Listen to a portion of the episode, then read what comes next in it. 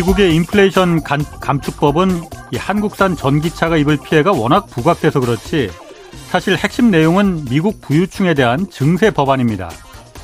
인플레이션이 서민층에 큰 타격을 주기 때문에 이 부유층의 세금을 더 걷어서 이 돈으로 서민들을 돕겠다는 내용을 담고 있습니다.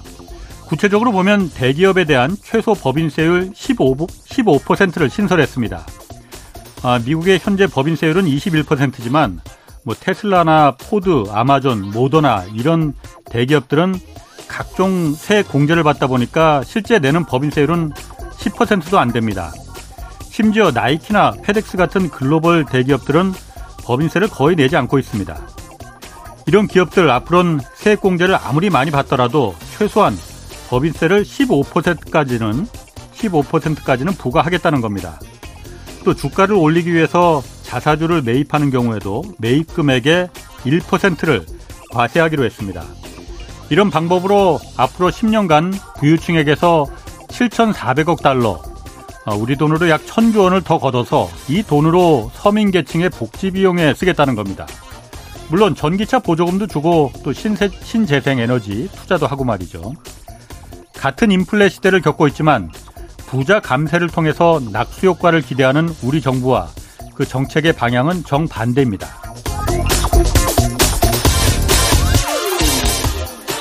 네, 경제와 정의를 다잡는 홍반장, 저는 KBS 기자 홍사원입니다. 홍사원의 경제쇼 출발하겠습니다. 유튜브 오늘도 함께 갑시다.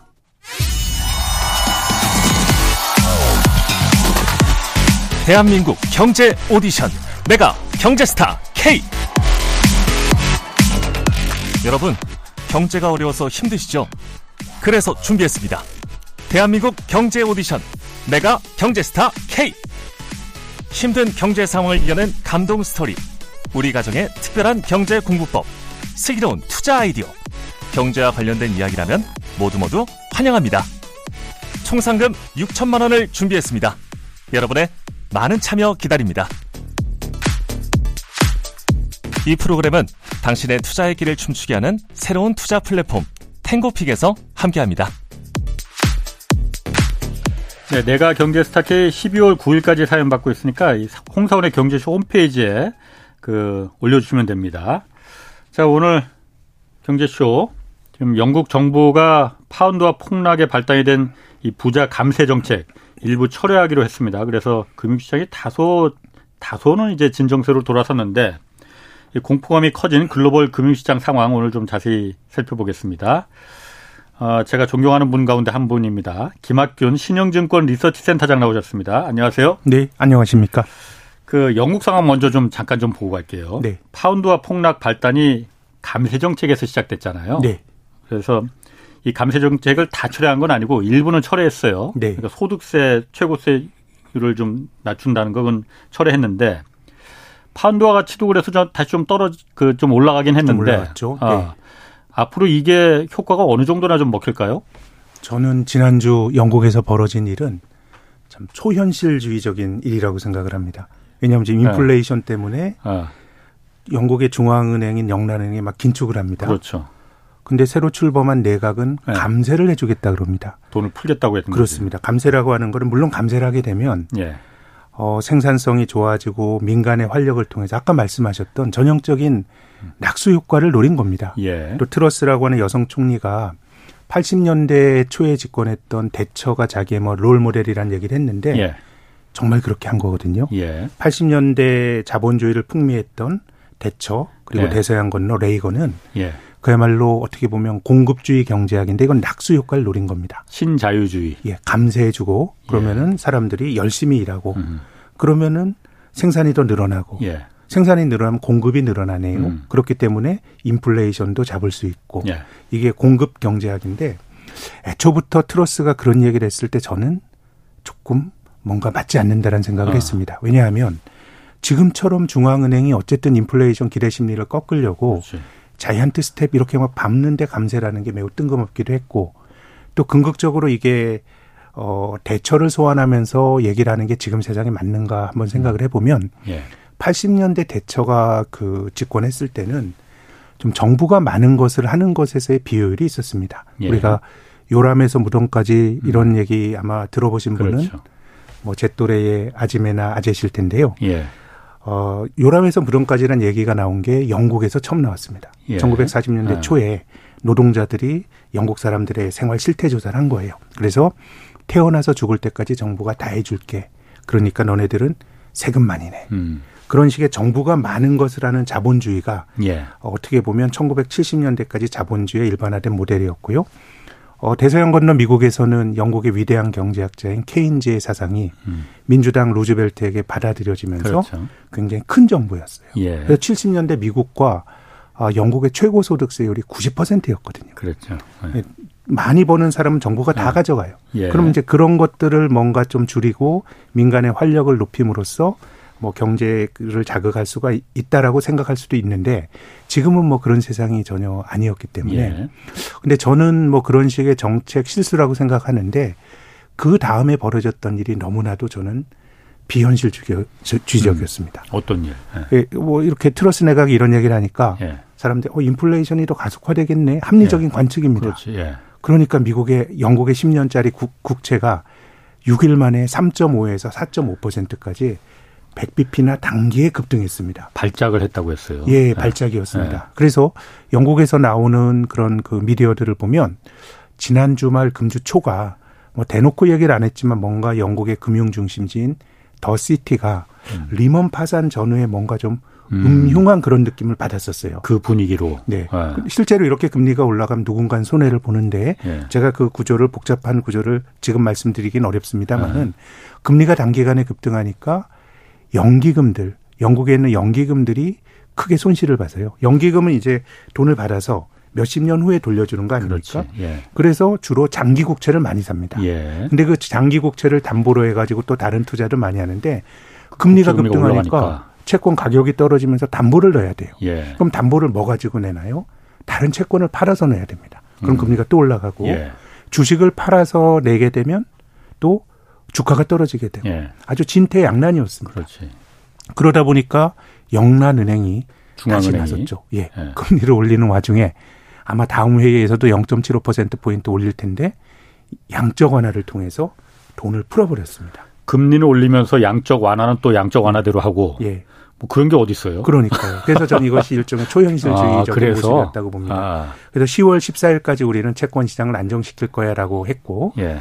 또 그 지금 양적 완화를 하면서도 원래 영란은행이 그동안 풀어놓은 채권을 사는 양적 긴축을 QT라고 하는 양적 긴축을 해야 되는데 아, 이건 우리 11월부터 하려라고 이제 연기를 했으니까 예. 그러니까 이걸 보면서 여러 가지 생각이 드는 것이 뭐 예. 여러 가지 지금 시장의 평가는 트러스 정부의 그 정책에 대해서 굉장히 냉정하게 냉정하게 좀 잘못한 거야라는 평가를 내리고 있는 것 같고 예. 또 한편으로는 온 세상이 이렇게 금리가 올라가게 되면 과연 멀쩡한 나라가 있을 것이냐라는 생각도 하게 됩니다. 이제 음. 중앙은행가들이 금리를 막 올리고 있지만 예. 우리가 인플레이션을 잡는 거 당연히 필요하지만 예. 금융 안정도 중앙은행의 중요한 기능이거든요. 예. 금융 시스템을 망가뜨리고 나서 그 인플레이션 잡는 건 의미가 없을 거기 때문에 물론이죠. 앞으로의 여러 가지 행보들은 저는 영란은행이 예. 다른 나라 중앙은행이 할 수 있는 모습을 좀 보여줬다고 봅니다. 또 지난주에 우리나라가 공교롭게도 영란은행 움직이기 반나절 전에 예. 5조 원의 국고채 매입 같은 거 발표를 했거든요. 우리나라도 국채금 국채금리가 엄청 뛰었으니까 그렇습니다. 예. 그렇기 때문에 지금은 인플레이션을 잡아야 된다고 하는 당위와 이건 뭐 예. 뭐 명확한 당입니다. 누구도 예. 부인하기 힘든 그렇지만은 금리를 이렇게 공격적으로 올림, 올림으로써 발생하는 여러 가지 문제들 사이에서 예. 뭐 갈팡질팡하는 중앙은행이라고 표현해도 좋을 테고 예. 그것보다는 경제의 금융 시스템의 또 안정을 지키는 중앙은행이 참, 참 열일하고 있다는 생각도 어. 들고 뭐 그런 생각이 듭니다. 저는 앞으로 어. 많은 나라에서 예. 이런 모습들을 보게 될 수도 있다고 생각합니다. 제가 한 가지 궁금한 건요. 어쨌든 행정부와 중앙은행은 별개의 그야말로 독립된 기구잖아요. 네. 서로 상호 견제, 뭐 얘기는 할 수 있을 거예요. 그러니까. 그런데 이번에 영란은행이, 아, 이 파운더가 폭락하고 국채 금리가 올라가니까 아, 긴축을 하는 와중에 정반대인 말씀하신 대로 국채를 사들이는 사들였죠. 그러니까 시중에 그 돈을 풀고 네. 대신 국채를 사들이는 양적 완화를 돈 푸는 경기 부양 때나 쓰는 걸 했단 말이에요. 네. 이거는 옳은 판단이었습니까? 저는 금융 시스템을 막기 위해서는 예. 그런 정책을 쓰는 게 이제 저는 맞다고 그럼 만약 안 썼으면 어떻게 되는 거예요? 안 썼으면은 영국의 금융기관들이 마진콜이라 그래서요. 예. 이게 뭐 정확히 그들의 포지션을 알 수는 없지만 예. 외신에서 전해지는 거에 따르면은 아, 전체 연기금 펀드의 80% 정도가 예. 뭔가 팔아서 담보를 제공해 줘야 되는 그런 상황까지 어. 간 거니까 예. 굉장히 금융 시스템이 흔들릴 수 있는 예. 그런 상황이었다라고 저는 생각을 합니다. 아니 그러면은 아무리 행정부와 중앙은행이 독립된 별개의 그 기관이라 하더라도 중앙은행이 말은 해줄 수 있을 거 아니에요. 행정부가 감세한다고 해서 했을 때, 야, 그거 하면 안 된다. 우리가 지금 중앙은행이 지금 긴축하고 있는데, 돈을 흡수하고 있는데, 유동성을 흡수하고 있는데, 당신들 지금 감세한다고 하면은 인플레를 더 자극하고 우리하고 정반대로 가는 길이다. 네. 미리 얘기를 어, 좀 해줬어야 되는 거 아닌가요, 그러면? 영란은행은 그렇게 못했지만 IMF나 연준 음. 인사들은 그런 얘기를 했는데, 예. 어, 이게 조금 이제 영란은행의 독립성이 예. 미국의 연방준비제도보다는 조금 떨어진다라고 생각을 하는데요. 음. 연준 의장은 상원 청문회 거칩니다. 예. 인준을 거치게 되죠. 아. 근데 어 영국은 어 재무장관이 지명을 하면 왕이 임명을 합니다. 그렇기 때문에 제가 정확히는 모르겠습니다만은 아. 중앙은행의 독립성이라든가 이런 것들은 제 생각에는 영국이 상대적으로 좀 떨어졌다라고 음. 그런 역사적 전통이 있는 것 같고 또 두 번째는 예.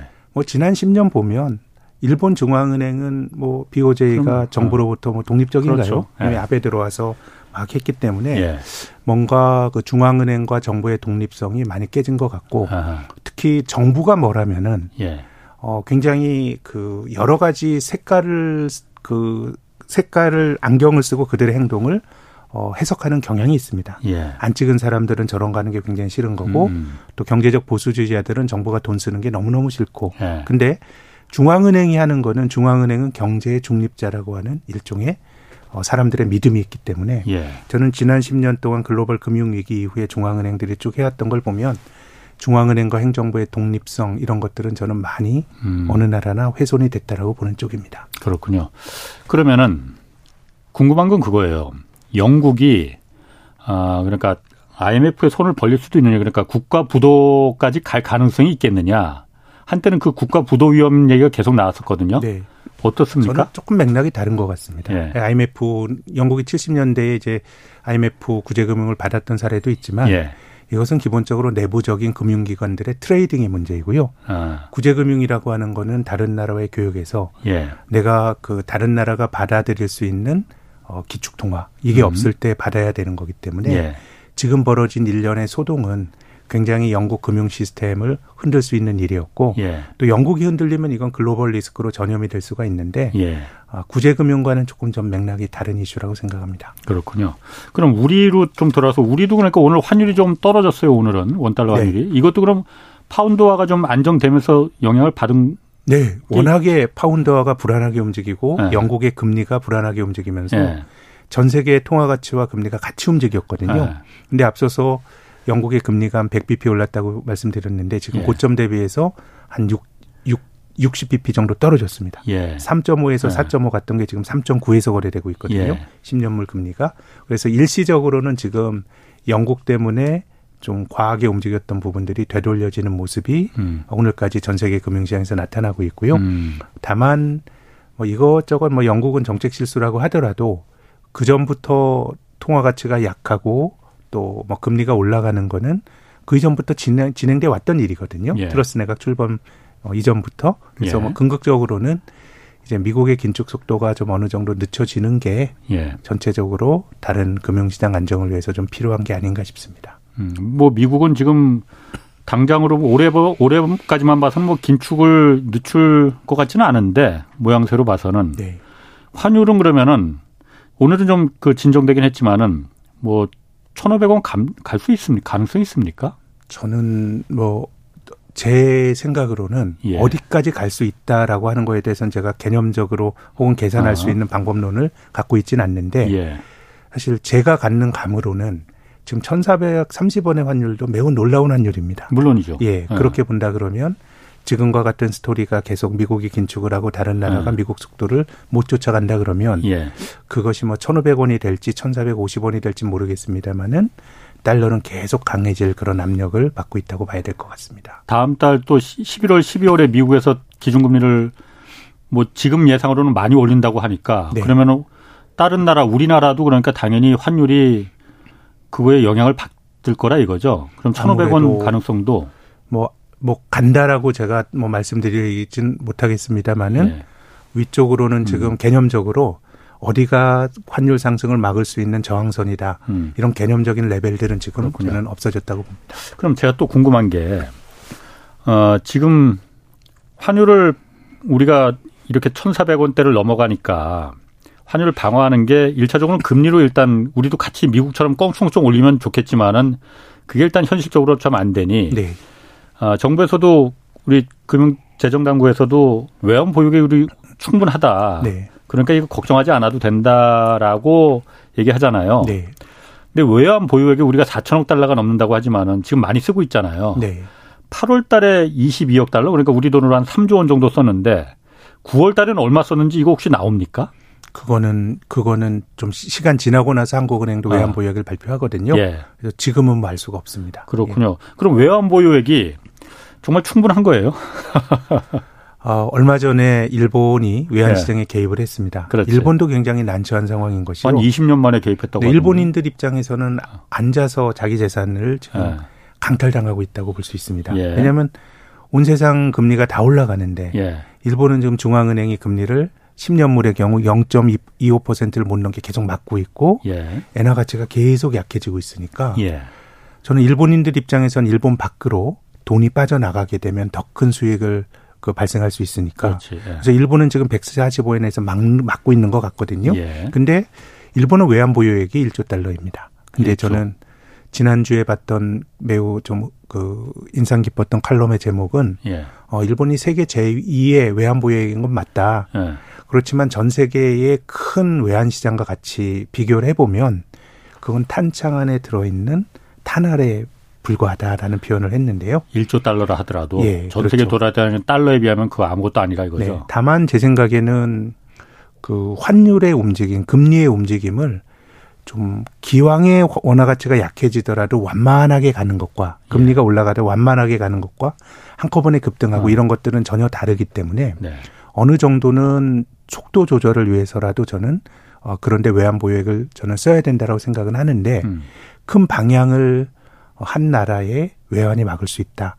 그건 아니라고 생각합니다. 외환 보유고로는 90년대 초에 영국과 소로스 펀드가 그렇지. 결국 맞붙었었거든요. 소로스가 이겼죠. 소로스가 이겼다기보다 소로스가 이겼죠. 예. 근데 시장이 예. 저 사람들이 약할 거다라고 하는 그런 어떤 아. 약점을 딱 인지하면 예.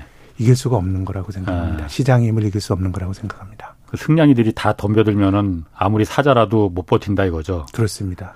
어. 저는 그렇기 때문에 중국이 네. 외환시장 개 외환시장 개방을 못하는. 굉장히 잘 못하고 있고 네. 또 어떻게 보면 어, 외환시장 개방이라는 게 네. 아, 실물 경제는 역사적으로 보면 교류를 많이 할수록 세상을 행복하게 만들었는데 금융시장을 통해서 돈이 막 돌아다니고 이게 꼭 세상을 풍요롭게 만든 것 같지는 않습니다.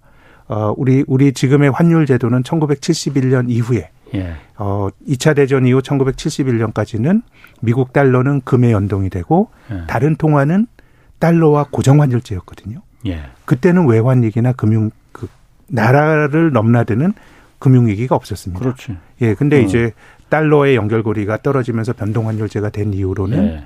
돈의 움직임이 뭔가 약한 거를 건드리고 뭐 이런 예. 것들이 나타났기 때문에 예. 뭐제 생각에는 뭐 외환 시장은 많이 개방하는 게 꼭 효율적이다. 저는 뭐 이렇게 생각지는 않습니다. 음, 지금 말씀하신 게 제가 말하려는 것도 그 부분인데 우리나라가 그러니까 그 외환 보유고가 4천억 달러라서 충분하다 그러는데 근데 한편으로는 또 그 한미 통화 수합 얘기를 계속 네. 하잖아요. 네. 어, 엊그제 이제 추경호 부총리도 미국 옐런 재무부 장관하고 그 컨퍼런스 콜로 해서 뭐 유동성 서로 한국과 미국 간에 서로 부족할 때 위험할 때 좀 하자라는 장치를 뭐 마련했다 이 얘기도 하고 네.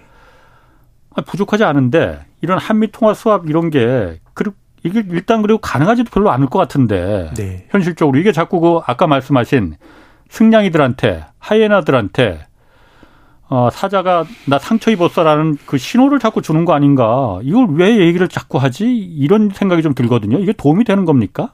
음, 일단 통화 수합은 중앙은행가들이 해야 될 일이기 때문에 예. 물론 제니 델런 재무장관이 어, 전임 연, 연방준비제도 총재이긴 합니다만 네. 의장이긴 합니다만은 어, 일단 중앙은행가들끼리 음. 이야기를 하는 게 본질적으로 맞는 것 같고요. 뭐 그래도 파월 의장한테 네. 말은 할 수 있겠죠. 점심 먹으면서 밥 한번 합시다 하고 한국에서 좀 저러는데 좀 참고 좀 해. 이렇게. 근데 과거에 예. 물론 이제 통화 수합이라고 하는 게 결정적인 외환시장 안정의 예. 이벤트인 건 맞습니다. 네. 왜냐하면 돈을 찍어낼 수 있는 중앙은행이 우리에게 물론이죠. 우리가 통화 수합이라고 하지만 이건 수합이 아닙니다. 우린 달러 일방적으로 받죠. 물론 원화를 음. 주고 달러를 받는데 미국의 연방준비제도가 무슨 원화가 필요하겠어요. 그렇지. 그건 예. 그냥 회계적으로 이렇게 하는 것이고요. 예. 어떻게 보면 미국이 좀 베풀어 주는 건데요. 예. 다른 나라에 예. 또 어떻게 보면 기축통화국으로서의 뭐 의무라면 의무할 수도 있겠습니다만은 예. 어 2008년 금융위기 때, 2020년 예. 코로나 팬데믹 때 미국이 통화 수합을 해줬는데 그때는 미국도 재발등이 불이 떨어지니까 좀 해줬던 것 같아요. 아. 글로벌 전체적으로 막 문제가 생길 때 예. 그렇기 때문에 어 뭐 우리가 뭐 그런 얘기를 저는 뭐 할 수는 있다고 생각이 드는데 예. 지금 진행자님 말씀하신 것처럼 조금 뭐 약한 고리를 보이는 게 아닌가 생각이 들기도 하는데 어쨌든 역사적으로 보면 미국이 그냥 베풀어주기보다는 예. 자기들도 어려울 때 통화 수합을 다른 나라들과 좀 같이 했던 것 같긴 합니다. 지금 그럼 할 미국에 해서 미국이 득을 보는 거는 있습니까? 그러니까 만약 한다면은 한국이 어렵다니 한국에 유일하게 그냥 그냥 한국에만 그런 적은 없었죠. 많은 나라들과 2008년 그렇지. 10월 예. 그리고 2020년 3월은 한국뿐만 음. 아니라 많은 나라들과 연준과 그 나라 중앙은행이 크레딧 라인을 해서 통화 수업을 해줬기 때문에 이게 개별 국가의 문제라기보다는 글로벌한 이슈로 음. 다뤄질 때 수합이 이루어졌던 것 같습니다. 지금 환율 얘기하다 보니까 이게 금리하고 또 연결돼 있어서 미국 이제 11월, 12월 금리 이제 올릴 테고 한국도 물론 이달에 이제 올릴 거예요. 뭐 네. 올리겠죠. 네. 근데 금리 한미 간의 금리 격차는 더 벌어질 거 아니에요. 네. 어, 격차가 어느 정도 벌어지더라도 과거에도 한 세 차례 미국 금리가 더 높았던 적이 있으니까 그랬대도 네. 뭐 그렇게 자금 이탈이 많이 되지 않았다. 네. 환율도 그래서 그때 별로 문제 없었다라고 하지만은 지금은 사실 좀 달라진 게 네. 무역 수지가 우리가 계속 적자가 지금 되고 있잖아요. 네. 어? 달러가 네. 들어오는 것보다 나가는 게 지금도 많은 상태잖아요. 이 상태에서 금리까지 더 격차가 미국하고 벌어지면은 괜찮을까? 그러니까 옛날하고 상황이 네. 다른데. 네. 그러니까 과거와 상황이 비슷하면 예. 저는, 저는 뭐 어느 정도는 한국은 아 금리가 많이 높아졌을 때 한국 경제가 치러야 될 비용을 생각하면 어느 정도는 낮은 금리로 버텨야 된다고 생각하는데 예. 근데 통화 가치와 그리고 금리를 예. 다 같이 잡을 수 있는 만병통치약은 없습니다. 예. 그것은 우리가 어느 정도 하나를 희생을 해야 되는 거라고 예. 생각을 하는데요. 예. 그런 점에서 보면은 제 생각에는 전체적으로 한국의 경우는 금리가 올라갔을 때의 그 치료해야 될 비용이 예. 더큰 거 아닌가라는 생각은 드는데 예. 근데 이거를 지금의 문제는 우리가 미국이 금리 올리는데 어떻게 대응할까라는 차원의 문제라기보다는 예. 이제 미국 스스로가 뭔가 좀그 엑셀 밟는 거를 멈춰야 될, 멈춰야 될 것 같은데, 그뭐 우리가 미국의 선의에 기댈 수는 없습니다만은, 네. 근데 미국도 6개월 만에 금리가 현재까지 3%포인트 올라갔고요. 예.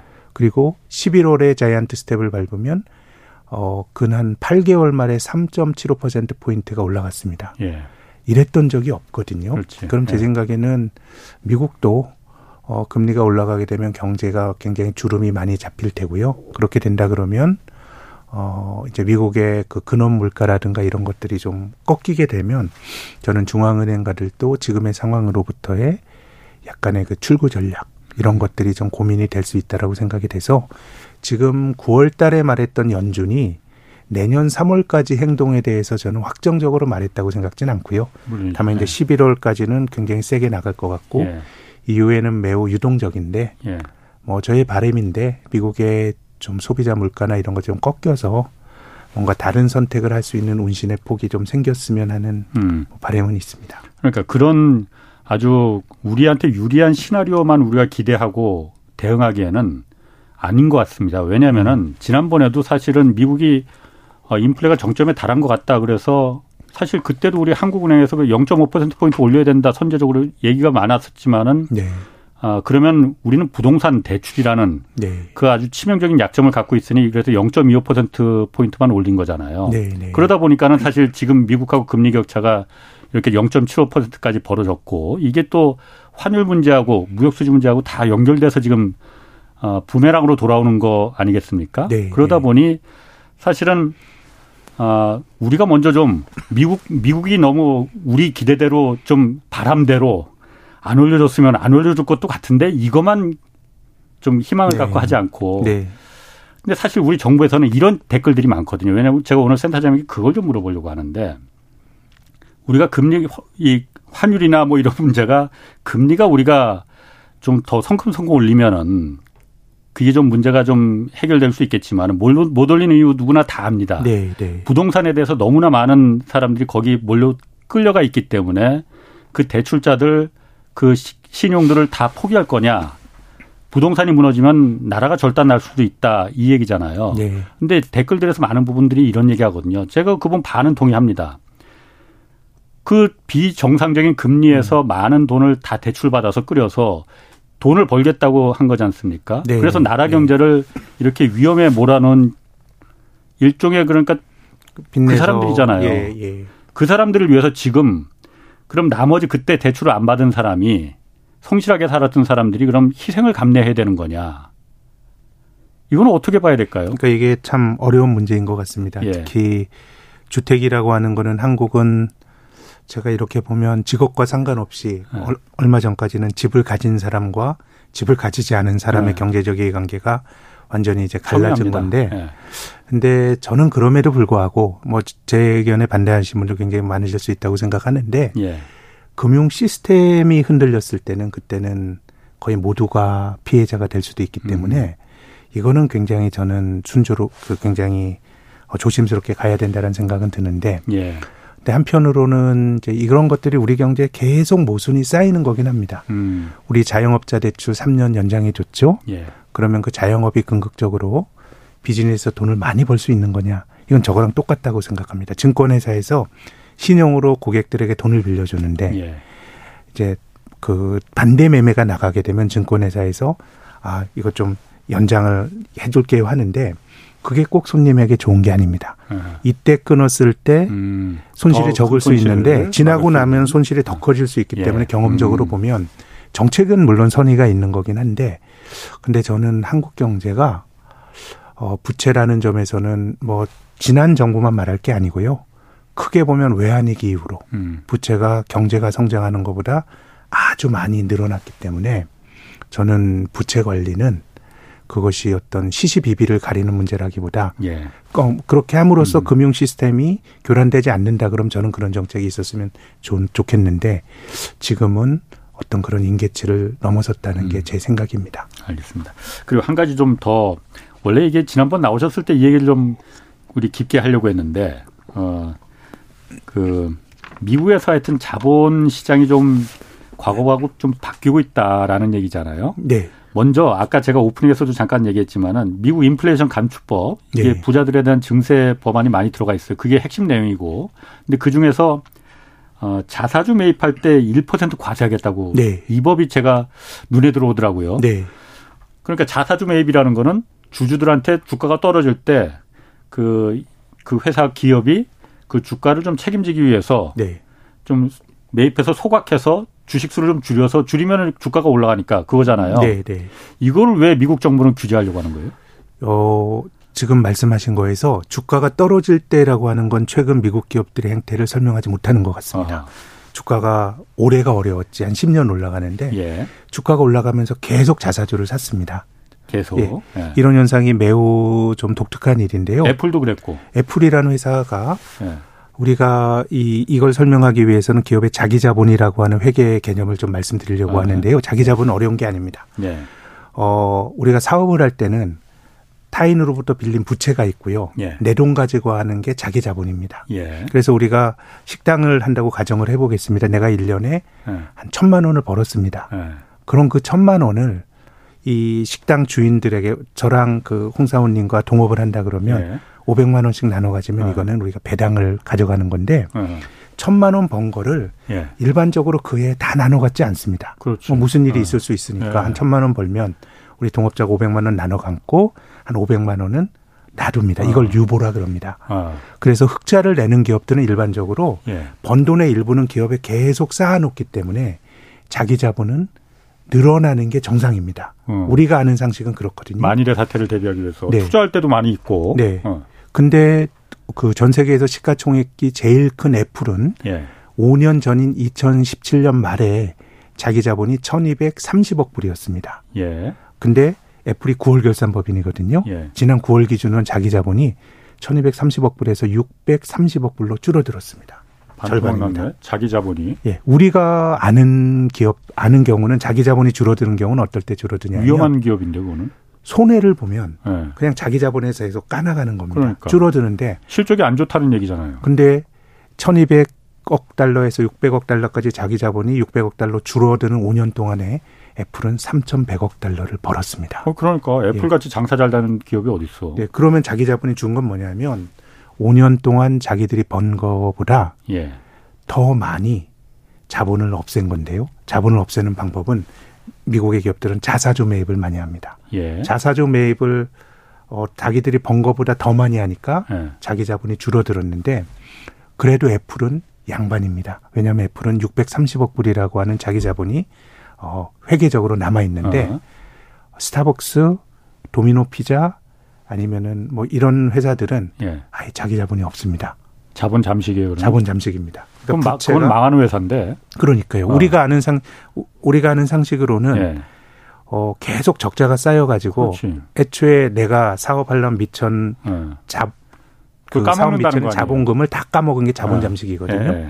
근데 어 앞서 말씀드렸던 스타벅스라든가 도미노 피자가 우량 기업입니다. 40년대 계속 자라고 예. 있습니다. 예. 그러니까 어, 애플은 어, 버는 것보다 쪽 단기 순이익보다 더 많은 예. 자사주 매입을 한 거고요. 예. 그리고 그 도미노 피자나 아니면은 스타벅스 같은 기업은 빚까지 내서 자사주를 산 겁니다. 왜? 왜 그랬냐면 이것은 재무적으로 예. 일단 기업의 비즈니스 모델로 보면 이들이 너무도 비즈니스 모델이 좋은 겁니다. 아. 우리 우리가 말씀하신 것처럼 기업이 아니구나. 돈이 계속 들어오고 예. 자기 자본이란 게 어떻게 보면 예비적 동기로 그렇죠. 내가 어디 투자할지도 모르고 무슨 일 생길지도 모르니까 남겨두는 건데 예.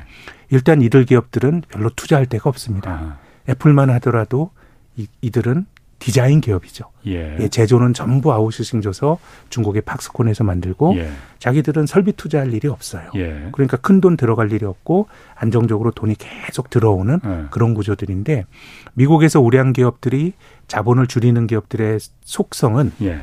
어, 대규모 투자할 일이 없고 예. 또 한편으로는 이 cash flow가 굉장히 안정적인 우량 기업들이 어. 이제 그런 일들을 어, 버렸던 겁니다. 예. 근데 음.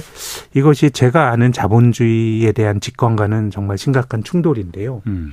우리가 자본이 얼마나 중요하면은 우리가 사는 세상을 자본주의라고 부르겠습니까? 예. 우리는 어, 자본이 아니, 그러니까 센터장님 예, 예. 그러니까 그 중간에 제가 이해를 못하는 네. 부분이 그래서 자기 자본을 다 잠식하면서까지 네. 자사주를 다 이렇게 매입했다는 거잖아요. 그렇죠. 그럼 자사주 매입해서 그걸 갖다가 다 대부분 소각하는 거잖아요. 소각하기도 하기도 하고 가지고 있기도 하는데 네. 회계적인 처리는 소각을 하지 않았더라도 누가 이익을 보는 거냐 이거지 그게. 그래서는 주주들만 이익을 보죠. 왜 그러냐면 이 기업들의 비즈니스 모델은 어, 투자가 필요 없을 정도로도 어. 굉장히 좋은 비즈니스 모델이거든요. 예. 근데 내가 예를 들어서 이 기업이 자, 자기 자본을 줄이는 것과 예. 이 기업이 돈을 더 버는 것과는 상관이 없습니다. 어. 내가 자사주 매입하는 것과 예. 이 내가 들고 있는 자기 자본이 내가 비즈니스한테 꼭안 써도 난 돈을 벌 수 있어라는 거거든요. 예. 그렇기 때문에 본질적으로 내 돈을 많이 버는 것과 자사주를 소각하는 거는 음. 별로 상관이 없고요. 음. 그래서 이 기업이 세상에 기여를 하거나 약간의 기업발 낙수 효과가 필요한 거는 그 기업이 벌어들이는 이익이 절대적으로 늘어나는 게 굉장히 중요한 겁니다. 뭐 여기저기 투자라고 이런 것들도 그렇지. 중요할 수 있는데 이런 기업들 내시당초 그것이 중요하지 않게 되는 것이고 아. 그럼 그 혜택을 보는 거는 주주들만 보는 겁니다. 예를 들어서 아. 한 기업이 100을 벌었다고 가정을 해보겠습니다. 예. 근데 나는 자본이 없어도 다음에 100을 벌 수 있어요. 예. 그럼 100 벌고 100 버는 거는 전 세, 세상에 하는 기여는 뭐 동일한 건데 예. 자사주를 사서 그 소각을 하게 되면 100에 대한 기존 주주는 나의 지분율이 높아지거든요. 그렇지. 예. 그러다 보니까 100에 대한 나의 점유율이 높아지는 겁니다. 150이 되겠네. 그 그럴 수가 있는 예. 상대 돌아오는 몫이 더 예, 커지기 예. 때문에 예. 이 자사주 매입이라고 하는 거는 어떻게 보면은 주주들에게 절대적으로 어 유리한 주주들한테 주주들에게만 유리할 수도 있죠. 그러면 그게 나쁜 겁니까? 어, 제 생각에는 뭐, 그 예. 나쁘다고 말하고 싶지는 않습니다. 예. 어떻게 보면 이것은 우리 시대 자본주의 굉장히 저는 독특한 형태를 본 것 같습니다. 예. 왜냐하면 경제는 규모가 크면 클수록, 예. 경제는 규모가 크면 클수록 추가적인 경제적 자원 음. 투입 대비 그 산출물의 효율이 떨어지는 거 아닙니까? 예. 우리가 학교에서 배운 그렇지. 거는 한계 예. 생산 체감의 법칙. 그리고 선진국일수록 자본 스탁이 많이 쌓여 있는 나라일수록 성장률이 둔화가 되고요. 또 좌파 경제학자인 음. 마르크스는 자본이 집적되고 집중되면 이윤율이 저하가 돼서 자본주의는 공황으로 망할 거야. 뭐 이런 예. 주장을 했어요. 예. 그래서 규모가 커질수록 효율이 낮아지는 건데 예. 미국은 아예 자기 자본을 줄입니다. 아. 그러니까 굉장히 높은 자본 효율성을 가져갈 수 있는 겁니다. 음. 그걸 보여주는 게 이 미국 시장의 ROE라고 하는 자기자본 이익률이라는 게 있는데요. 이건 분자는 당기순이익, 음. 분모는 자기자본입니다. 음. 우리나라는 자기자본을 계속 늘리는 경제입니다. 예. 우리가 어, 올해 초인가요? LG 에너지 솔루션이라고 하는 엄청난 기업 IPO가 있잖아요. 예. 기업의 자기자본을 몰아주는 거예요. 아. 그렇게 되면 분모인 자기자본은 한국은 계속 커지고 아. 그럼으로써 이익을 많이 늘리려고 하는데 예. 미국은 자기자본을 줄이는 그래서. 지경까지 간 거니까 아. 우리가 아는 전통적인 어떤 경제학적 모델 규모가 커지면 마진율이 떨어질 거다라고 음. 하는 거를 결정적으로 피해 가는 건데 음. 근데 저는 그 그런 것이 과연 그 다른 사람에게 해악이냐 예. 뭐 그렇게 볼 수는 없다고 봐요. 다른 사람한테 해악은 아니지만은 기업의 사회적 역할에 대해서는 바람직하진 않은 것 같은데요. 그럴 수가 있겠죠. 네. 뭔가 끊임없이 자본을 줄이는 것보다는 그걸 가지고 뭐라도 하게 되면 음. 그 투자가 비효율적이라고 하더라도 뭔가 기여하는 바가 있을 텐데. 예. 근데 어쨌든 미국의 자본주의가 음. 최근 5, 6년 동안에 정말 자본을 줄이는 음. 경험해 보지 못했던 새로운 자본주의로 가게 되면서 그 혜택을 절대적으로 누리는 거는 이제 주주이다 보니까 예. 이번에 그 결국은 부가 주주를 사이에서만 돌게 되는 것이거든요. 음. 그래서 자산 소득이 늘어나게 되는 것이 이 전체적인 어떤 부의 불균형을 키운다라고 하는 뭐 여러 가지 문헌 연구들은 많은 거 아닙니까? 예. 우리나라만 해도 마찬가지입니다. 지금 주식이 많이 이제 떨어져 가지고 많은 분들이 지금 주식 투자해서 고통스러우실 텐데 예. 증권회사 다니는 저의 감으로 보면 전 국민이 다 주식 투자하는 것 같아요. 근데 주식 안 하는 사람이 훨씬 많습니다. 물론이죠. 우리나라 주식 투자 인구가 작년 말에 1,300만인데 예. 뭐 5천만 하지 않더라도 경제 활동 인구가 3,700만입니다. 예. 그러니까 주식 안 하는 사람이 물리적으로 훨씬 많아요. 예. 그렇게 그렇게 미국에서도 이런 것이 어떻게 보면 확대 지향의 자본주의라기보다 어찌 보면 축소 지향의 자본주의예요. 음. 자본을 줄임으로써 자본의 효율을 높이는 거지만 효율을 극대화시킨다. 예. 근데 뭔가 투자해서 자본을 늘린다라고 확대 지향인데 예. 저는 자본을 잘못 늘려 가지고 효율을 내지 못한다 그러면 그것도 저는 나쁜 행동이라고 봅니다. 음. 그 자본을 어떻게 보면 나쁜 의미에서 파괴하는 건데. 예. 근데 한 나라의 자본주의가 그렇게 움직이고 미국에서 제일 좋은 기업 500개 중에서 20개 어. 정도는 전부 자본 잠식입니다. 어. 아주 좋은 기업 어. 20개가. 이거는 굉장히 특이한 현상인데 이것이 확대 양적으로 뭐가 성장하는 게 아니고 분모를 줄임으로써 효율을 높이는 것이 저는 지난 십수년 동안 미국 자본주의가 해온 모습인 것 같고요. 또 이런 일이 벌어지게 된 거는 아, 미국 기업에 주인이 없는 것도 저는 영향을 줬다고 생각합니다. 우리가 음. 투자가 active 투자, passive 투자 이런 얘기 들어보신 분들 뭐 계실 텐데요. 예, 예. active 투자는 내가 삼성전자가 좋아서 삼성전자를 예. 산다. 이거 active 예. 투자입니다. 예. 근데 그냥 난 한국 주식을 살래. 예. 그러다 보면 삼성전자도 사고 현대차도 사고 하는 게 passive 투자인데 전 세계적으로 passive 투자의 영향력이 최근에 active 투자보다 훨씬 커졌습니다. 어. 그래서 어, 애플과 같은 미국의 유수기업들의 대주주를 보면요. 대부분 일대 대주주가 뱅가드 아니면 블랙락입니다. 음. 그리고 한 3대 주주나 4대 주주는 스테이트 스트릿입니다. 이 회사들이 뭐 하는 회사냐면 전부 ETF 회사입니다. 음. 개별 주식을 사는 게 아니고 passive 투자 회사는 예, 거죠. 묶음으로 아. 미국 주식을 사다 보니 그냥 애플이 들어간 겁니다. 아. 근데 ETF는 일반적으로 수수료가 싸거든요. 예. 왜 그러냐면 개별 기업의 의사 결정에 대해서 내가 신경을 안 써요. 아. 그냥 난 묶음으로 사는 거니까. 예. 그러다 보니까 개별 기업의 대주주들이 passive 투자라는 ETF 회사들이 대주주가 되다 보니까 대주주들보다는 이제 그 전문 경영인들이 전행을 하게 됩니다. 주인 없는 회사가 된 거죠. 음. 대주주들이 이 회사 이걸거에 관심이 없어요. 그러니까 상여금도 왕창왕창 올리고 또 자기들의 상여금도 주가와 연동이 되게 만들고 음. 이런 식으로 하다 보니까 기본적으로 조금 어떤 단기주의, 예. 당장 주주들의 입맛에 어떤 싼 입맛에 예. 단 예. 정책들이 예. 많이 나오게 된 것 같고요. 예. 그래서 역사적으로 보면 아 미국 어, 어느 나라나 그 나라의 GDP 성장률과 그 나라의 대표 주가 지수는 상당히 비슷하게 움직이는 경향이 있습니다. 음. 2차 대전 이후로 2008년까지. 그러니까 예. 어 글로벌 금융 위기 이후에 미국 시장에 근한 13, 12년 강세장이 시작되기 전까지 보면 어, 미국의 연평균 아, 지, 연평균 GDP 성장률이 한 6.4% 정도가 됐고요. 음. 그리고 S&P 500 지수는 한6.8% 정도 올랐습니다. 예. 경제가 커가는 것만큼 주가가 올라갔습니다. 뭐 예. 기업들이 기업들은 글로벌 플레이어가 됐기 때문에 GDP 그 나라 땅에서 하는 것과 상관없어 그렇게 말할 수도 있지만 그래도 GDP가 그 나라 국민 경제의 종합적인 성적표니까 주가 지수는 여기 수렴하는 경향이 있는데 2009년부터 2021년까지 올해 시장이 어려워지기 전까지는 미국의 명목 GDP는 4.1% 성장했습니다. 음. 미국 사람들이 느끼는 거는 그 정도 성장했는데 S&P 500 지수는 13.1% 성장했습니다. 아. 실물 경제와 아. 주가에 엄청난 괴리가 매우 커졌던 겁니다. 아, 그럼 그 부분도 아까 말씀하신 그런 자본 없는 그 자본주의가 네. 큰 기여를 한 거군요, 그러면. 그럼요. 미국의 유행처럼 되고 있는 거군요, 그게. 그렇습니다.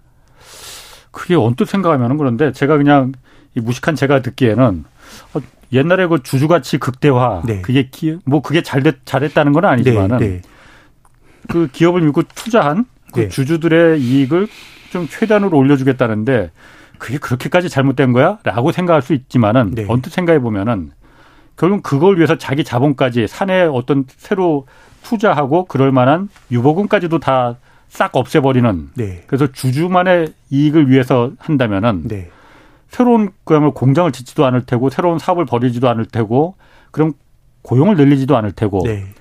기업이 어쨌든 혼자서 잘나서 그 기업이 잘 나가는 건 아닌데 네. 그 사회가 다 같이 그 기업을 응원하고 잘 되게끔 해주는 그런 여건을 인프라를 만들어준 건데 그 사회에 기여한 바라가 전혀 전혀 없지 않느냐. 오로지 주주들의 이익에만 기여하는 거 아니냐. 네. 이 문제가 좀 있겠네요. 그러니까 뭐 사실 아주 적극적으로 예. 좀 공공선의 관점에서 이제 말씀을 해 주셨다고 생각합니다. 뭐 존중할 만한 의견이시고요. 예. 근데 어쨌든 기업이 커가는 게 우리가 기업의 이해관계자가 예. 뭐 지역 사회도 있고 주주도 있고 뭐 거기 노동을 하는 예. 노동자들도 있고 할 텐데 예.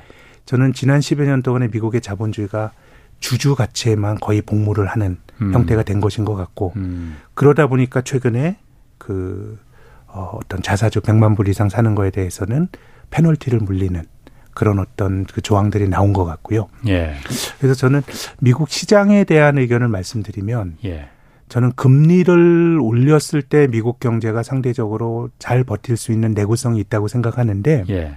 미국 주식은 어, 그렇게 미국 경제만큼 썩 좋지 못할 수도 있다라고 생각합니다. 왜냐하면 실물 경제보다 주가가 엄청나게 달려왔거든요. 어. 사실 한국을 어. 비교해 보면 그런 괴리는 없어요. 그런 음. 괴리는 없는데 근데 앞서서 그 미국 기업들의 그 기업의 실질적인 주인이었고 이런 말씀을 드렸는데 예.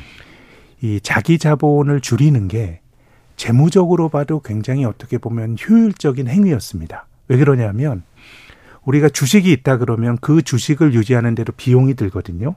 배당 주고 그래야 되잖아요. 어, 뭐 그건 그 많이 드나 보죠. 어, 그럼요. 이게 뭐 재무적인 건데 보통 우리가 돈을 예. 빌리는 것과 아. 내 돈으로 하는 그 주식, 예. 자기 자본 비용이 일반적으로 타인 자본 비용보다 높다라는 게 예. 뭐 교과서에 음. 나오는 음. 얘기인데 자 근데 제로 금리였습니다. 예. 근데 이 주식을 그냥 놔두면은 배당 수익률 뭐 이나 2.5% 줘야 돼. 예. 근데 그거보다 더 낮은 가격으로 내가 돈을 빌려와서 이걸 없애버리면 실제로 기업 입장에서는 2나 2.5% 정도 음. 배당 주는 부담을 줄이는 거거든요. 예. 그래서 어떻게 보면 저금리 하에서는 빚을 내서라도 자기 주식을 사서 소각하는 것이 예. 재무적으로 합리적인 음. 행동이었습니다. 음. 근데 지금은 바이든 행정부가 페널티를 물리지 않더라도 금리가 이렇게 올라갔다 그러면 예. 일단 빚내서 자사주 사는 거는 제 생각에는 못하겠죠. 불가능한 일이 돼버린 예. 것입니다. 예. 그렇기 때문에 저는 지난 10여 년 동안의 미국 증시의 독주가 예. 어, 황으로 대표되는 기업들의 혁신도 있었지만 예. 우리가 오늘 대화를 나누고 있는 이런 주주들에게만 매우 좋았던 예. 그런 어떤 기업 경영의 어떤 관행이나 이런 것들도 주가를 실물 경제보다 많이 끌어올렸는데 음. 지금 이제 이런 행동에 대한 반작용이 바이든 행정부의 증세를 통해서 나타나는데 저는 한 1% 아. 내도 저는 네. 할 거라고 봐요. 근데 이렇게 하더라도? 높아진 그, 어. 하더라도 저는 네. 뭐 자사주 매입을 못하지 않을 거라고 보는데 예. 근데 이렇게 높아진 금리가 그런 식의 과도한 주주 환원을 저는 경제적으로 막는 어. 가장 본질적인 어려움이 될 수가 있기 때문에 미국 주식에 대해서는 경제가 상대적으로 낮더라도 예. 주식은 성과는 저는 조금 다를 수 있다라고 보고 있습니다. 아, 그럼 바이든 행정부가 지금 인플레 감축법 안 중에 하나로다가 세금을 더 걷는 방법으로 자사주 매입할 때 1% 여태까지는 자사주 매입하면은 그게 실질적인 이익은 다 주주들한테 네. 굉장히 크게 가는 건데 네. 이익은 있는데 세금은 없었잖아요. 네. 그에 대해서 과세하겠다는 거잖아요. 네. 그럼 미국의 그 투자자들은 주식하는 사람들은 그 부분에 대해서 저항이 없습니까? 제가 뭐 그 얘기를 들어보지는 못했는데 어. 근데 말씀드린 것처럼 1%라고 하는 거는 매우 상징적인 그 어. 페널티라고 봐야 됩니다. 예. 왜 그러냐면 아까 말씀드린 음. 것처럼 금리가 낮은 상황이라 그러면 자사주 매입하는 음. 기업들이 기본적으로 좋은 기업이거든요. 예. 한 배당을 2% 3% 주는 기업이 있다 그러면 예. 금리가 거의 매우 제로 금리에 가깝도록 낮다 그러면은 1%제 생각에는 세금 내더라도 그걸 해야 될 것 같은데 아. 그래서 이거는 뭐 실질적으로 어떤 그, 그 영향을 준다라기보다는 아. 매우 상징적인 조치로 보는 그렇구나. 게 맞는 것 같고 금리가 이제 그런 행동을 조금 이제 좀 하는 그걸 좀 막는 그런 아. 경제적인 그 제약 조건으로 작용할 거라고 봅니다. 아까 말씀하셨을 때 미국 같은 경우 이제 그런 그 자본 잠식 되는 회사들 같은 경우에는 어, 주인이 없다고 했잖아요. 네. 주인이 없다는 건 그러니까 대주주가 없다는 거잖아요. 지배주주가. 지배주주가. 어. 예, 예. 우리나라는 지배주주가 다 있어서 우리나라 자본시장 보면은 거의 지배주주를 네. 위한 네. 굉장히 유리하게 다 짜여져 있거든요. 저는 이게 어. 극과 극이라고 생각합니다. 예. 미국은 그 과도한 주주 환원이 예. 그 나라 경제 시스템의 단기주의 예. 뭐 이런 것들을 초래한. 왜냐하면 주주들은 기본적으로 이해관계는 단기적일 수밖에 없습니다. 예. 주식을 내가 샀다가 금방 팔고 나갈 수 있고 예. 전 세계적으로 주식의 회전율이 높아졌기 때문에 예. 주주 자 주주에 휘둘리는 자본주의는 매우 이제 단기주의인데 음. 한국은 저는 오히려 반대편의 편향이 있다고 생각하는 쪽입니다. 음. 오히려 한국은 주주들이 주주 대접을 지배주주로부터 잘 못 받고 있는 예. 그런 또 반대 역편향에 있는 나라라고 예. 생각을 합니다. 아, 그럼 아, 제가 사실 그래서 신 센터장님, 아, 김학균 센터장님 좋아하는 이유가 증권회사에 계시지만 이런 얘기를 해주시기 때문에 좋아하는 거거든요. 어. 그러면 미국의 그 우량 잠식 그 이런 그 자본이 잠식되면서 주주의 이익만을 오로지 생각하는 네. 어, 이런 기업들에 대해서 저도 사실 잘 몰랐었거든요. 네. 오늘 얘기 들어보니까 어, 그래? 자본이 잠식되면서까지 그냥 그런 거야? 미국 사람들은 네. 이런 기업들에 대해서 내용을 일단 잘 알지 모를지 모르겠지만은 네. 호의적입니까 그러니까? 아, 저도 거기에 대해서는 제가 아, 그것까지 모르시겠지만 다만 이제 그 부작용 정부는, 중에 하나가 어. 미국 정부에 미국 정부는 이제 과도한 주주 환원에 대해서는 일단 옐로 카드를 이번에 꺼내 들었다고 어. 봐야 되고요. 또 경제적인 부작용은 예. 보잉이라는 회사가 대표적인 다우 30 안에 들어가는 미국에서 제일 좋은 30개고요. 예. 거의 적자 남봉 기업인데 예. 이번에 뭐 비행기 떨어지고 한 40년 흑자 내다가 한 해 적자를 내니까 예. 이 회사가 쌓아놓은 완충 장치가 없다 보니까 한 방에 훅 가는 일이 발생했습니다. 아. 예, 봉이 뭐 부도에 몰리진 않았지만 예. 굉장히 뭐 정부 지원도 받고 그랬거든요. 음. 그래서 지금은 미국은 좀 과도하게 나간 주주 자본주의에 대한 좀 성찰이 나타나고 있고 높아진 금리가 또 그런 행동을 좀 저는 제어할 거라고 생각합니다. 아 오늘 정말 좋은 말씀 잘 들었습니다. 고맙습니다. 예, 감사합니다. 김학균 신영증권 센터장이었습니다. 내일은 원자재 시장 상황과 전망 자세히 짚어보겠습니다. 지금까지 경제와 정의를 다잡는 홍사원의 경제쇼였습니다.